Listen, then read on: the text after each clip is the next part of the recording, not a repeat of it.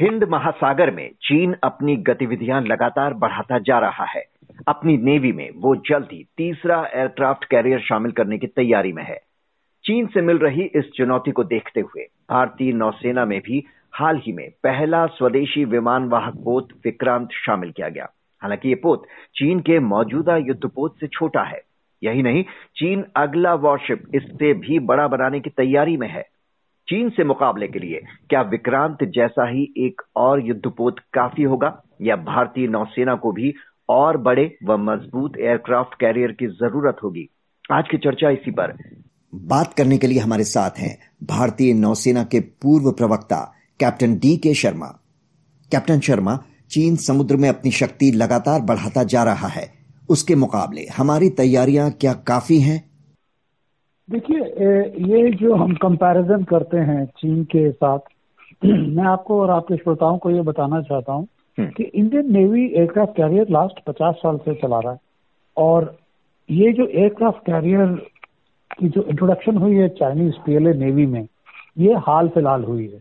सो so, इसमें उनको बहुत टाइम लगेगा। एक जो पायलट होता है जो एयरक्राफ्ट के साथ एयरक्राफ्ट कैरियर पे उतरता है और जो एक फाइटर पायलट होता है जो बेस से ऑपरेट करता है, ये बहुत डिफरेंट होता है और उसमें बहुत टाइम लगता है, बहुत एक्सपीरियंस चाहिए।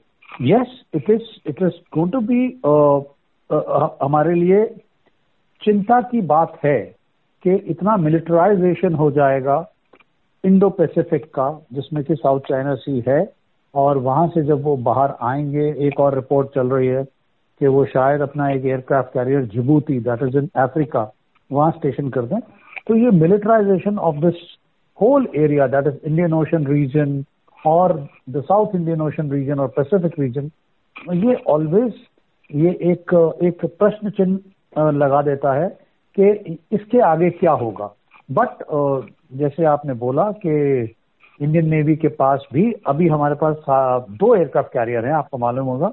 आई एस विक्रमादित्य जो हम जो हमें हमने रशिया से लिया था इन द ईयर 2013 2013 में उसको हमने पूरा का पूरा दोबारा से मॉडिफाई करवा के हमारी रिक्वायरमेंट्स के लिए 2013 में लिया था और वो हमारे पास है अभी। और दूसरा अभी हमने सेकेंड सितंबर को प्राइम मिनिस्टर मोदी ने उसको कमीशन किया था और डेडिकेट किया था और वो पहला इंडिजिनस एयरक्राफ्ट कैरियर है जिसमें बहुत कुछ हमारा अपना है more than seventy eighty percent सामान right from the steel to the other things and all the weapon sensors machineries और आप मतलब कमाल का प्रोग्रेस uh, दिखाया है इंडिया ने और वो हमने अपना सेकेंड एयरक्राफ्ट कैरियर किया। अब आप ये बोलें कि चाइना तीन बना रहा है चार बना रहा है पाँच बना रहा है वो उनकी एस्पिरेशन हैं, वो क्या करना चाहते हैं बट हमारे लिए हमें मालूम है दो या तीन एयरक्राफ्ट कैरियर तीन एयरक्राफ्ट कैरियर हर वक्त चाहिए हमें, और अभी हमने कुछ ही साल पहले इन 2017 अपना विराट डिकमीशन किया था, उसकी जगह पे अब विक्रांत आया है, और मे बी जैसे अब कल ही हमारे chief of the naval staff ने नेवी डे प्रेस कॉन्फ्रेंस में बोला कि हम शायद आईएसी टू की तरफ़ ना जाएँ इंडिजिनस एयरक्राफ्ट कैरियर टू जो कि इससे विक्रांत से बड़ा होना था और न्यूक्लियर प्रोपेल्ड होना था। शायद अब हम इसी का रिपीट करें जैसे विक्रांत है वैसे ही तुरंत अगले कुछ सालों के अंदर एक और एयरक्राफ्ट कैरियर बना लें सो दैट हमारी रिक्वायरमेंट्स और अपने देश की जो एरिया ऑफ़ रिस्पॉन्सिबिलिटी है that is Indian Ocean Hind महासागर उसमें डिप्लॉय करने के लिए तीन जहाज़ होंगे तो हमें कोई खतरा नहीं रहेगा और हमारे ट्रेड इकोनॉमिक्स और मैरिटाइम इंटरेस्ट को कोई आँच नहीं आएगा आपने कहा कि आईएसी टू के बजाय आईएसी वन का ही प्लान कर रही है नौसेना, लेकिन चीन परमाणु ईंधन से चलने वाला सुपर कैरियर बनाने की तैयारी में है। 2030 तक उसका लक्ष्य अपनी नेवी में पाँच से छह विमान वाहक पोत शामिल करने का है।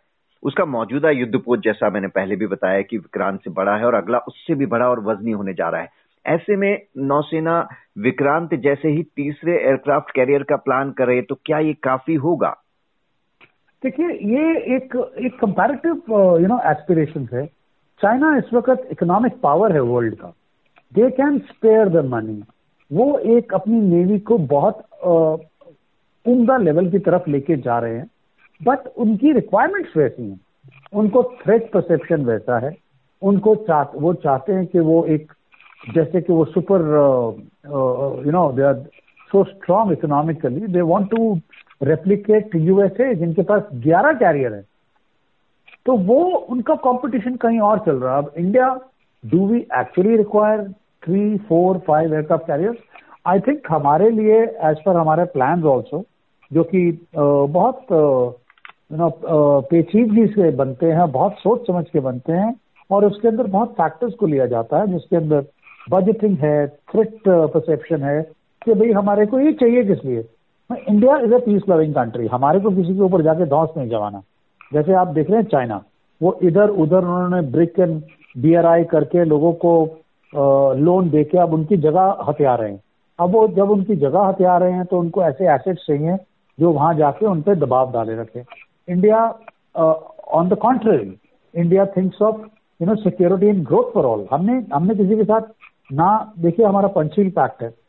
We are non aligned we don't join any alignment we are there if you are under the flag of United Nations otherwise आप देखिए पिछले 10, 12, 20 साल में जब सुनामी आई थी यहाँ पर 2004 में India was the first responder and that is what prime minister Modi saying that we will be the first responder and we will try to be you know as cooperative and हम आपकी जाके problem solve कर सकते हैं। और अगर आप देखिए चाइना का, चाइना सिर्फ़ हर एक कंट्री को बोल रहा है कि सारे इंटरेस्ट जो भी साउथ चाइना सी में देख लीजिए आप Vietnam Malaysia Indonesia Brunei Philippines Japan हर एक को जाके वो बोलते हैं कि भाई सारा ये जो रिसोर्सेज हैं, ये हमारे हैं।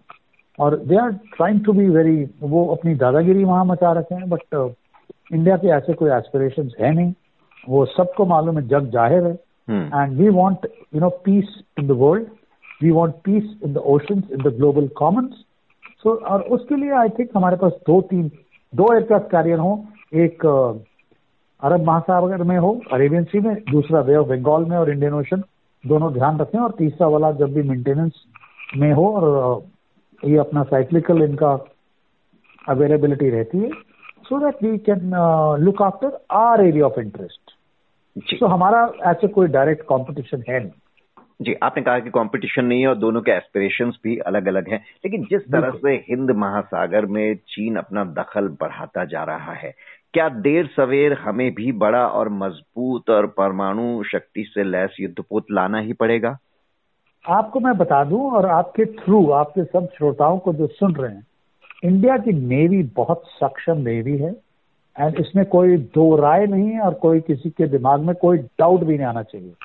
China can come here because we are allowing them to come here because we respect the rules of law rules of the sea और हम ट्रीट करते हैं सी को ग्लोबल कॉमन्स ये कुदरत की देन है, और यहाँ पर आप आए, अगर आपको निकलना है from point A to point B point B to point A आप जाएँ। बट ये काम चाइना नहीं करने दे रहा है साउथ चाइना सी में। वो कहते हैं कि आप हमसे परमिशन लीजिए। सो चाइना की प्रेजेंस जो आप बोल रहे हैं इंडियन ओशन रीजन में that is till the time India does not object to it India India will never object to it because वो ग्लोबल ग्लोबल कॉमन है and we are we follow the rule based order जो कि United Nations convention for the laws of sea उसको follow करते हैं। And हम उनको monitor कर रहे हैं। जब वो हमारे काम में दखल अंदाजी करेंगे। If they infringe in to our activities और in to my interest then you will see what will happen तो चीन ज़रूर अपना दखल हिंद महासागर में बढ़ाता जा रहा है, लेकिन उसकी चुनौती से निपटने के लिए भारतीय नौसेना भी काफ़ी सक्षम है। कैप्टन शर्मा, आपका बहुत बहुत शुक्रिया।